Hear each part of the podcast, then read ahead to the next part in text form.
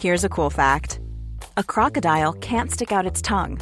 Another cool fact you can get short term health insurance for a month or just under a year in some states.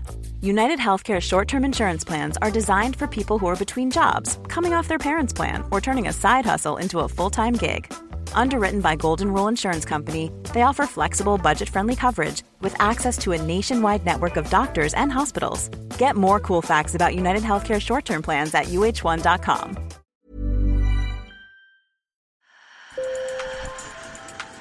Bonjour. Hello. Hola. Marhaba bikoum. Sur le fil, Le podcast d'actu de l'AFP. des nouvelles choisies pour vous sur notre fil info. Dans les années 50, plusieurs milliers de personnes, notamment algériennes, viennent travailler en France et s'installent dans les bidonvilles de Nanterre. Des centaines d'habitations de fortune, de bois et de tôle s'entassent à quelques kilomètres de la Tour Eiffel. À la fin de la guerre d'Algérie, il y a tout juste 60 ans, ces ghettos deviennent le symbole de la relégation des Algériens aux périphéries de la société. Nos reporters Guillaume Bonnet et Anne-Sophie Labadi sont retournés sur les lieux avec un ancien habitant. Sur le fil. Vous êtes ici, groupe scolaire des Pâquerettes. Donc le bidonville, il était là. Aujourd'hui à Nanterre, les tours ont remplacé les baraques de tôle et de parpaing. Des trottoirs et du bitume recouvrent les anciennes allées boueuses. Notre baraque, elle était à peu près ici. Là. En novembre 1960, Brahim Benaïcha atterrit en France. Il avait 8 ans. Son père vient travailler pour les usines Citroën qu'elle Javel à Paris. Mais faute de logement, sa famille s'installe dans un des bidonvilles de Nanterre. Moi, j'ai découvert la petite cuillère à l'âge de 7 ans. Je l'ai découvert, découvert en France. Et l'im- l'imaginaire, lorsqu'on nous parlait de, euh, de la France, j'étais persuadé que c'était le, le paradis terrestre, là où on se lave avec du parfum et là où il y a de beaux camions. Voilà, c'est l'imaginaire collectif. Et on atterrit un mois de novembre en hiver dans la Gadoue. Bien sûr, grande déception, mais après, il fallait qu'on vive avec. Comme Brahim, jusqu'à 10 000 personnes majoritairement maghrébines ont vécu dans le bidonville des Pâquerettes.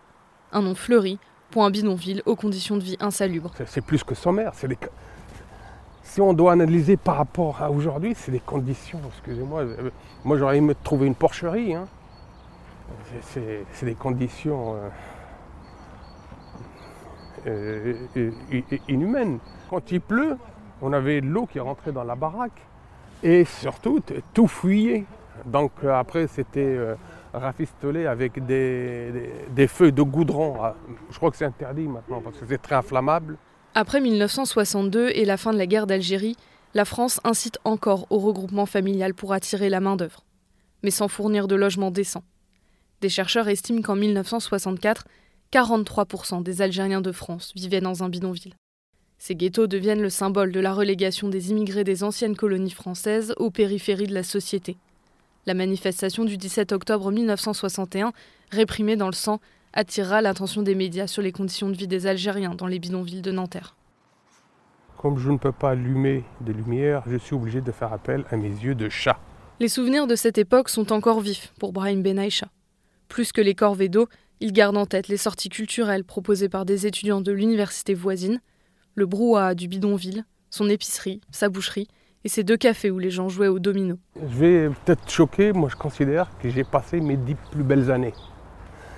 C'est comparativement à ce que j'ai vécu après et ce que je vis aujourd'hui. Car l'après-bidonville est amer. Des cités de transit semblables à des préfabriqués sont construites dans les années 70 pour reloger les habitants. Nanterre devient ensuite un laboratoire de politique urbaine. Les grands ensembles composés de barres d'immeubles poussent comme des champignons au détriment de la qualité des logements. Le bidonville des Pâquerettes est finalement rasé en 1971. Les populations passent du bidonville aux cités sans que les problèmes de pauvreté et de mixité sociale ne soient vraiment réglés. Sur le fil revient demain. Merci de nous avoir écoutés et bonne journée.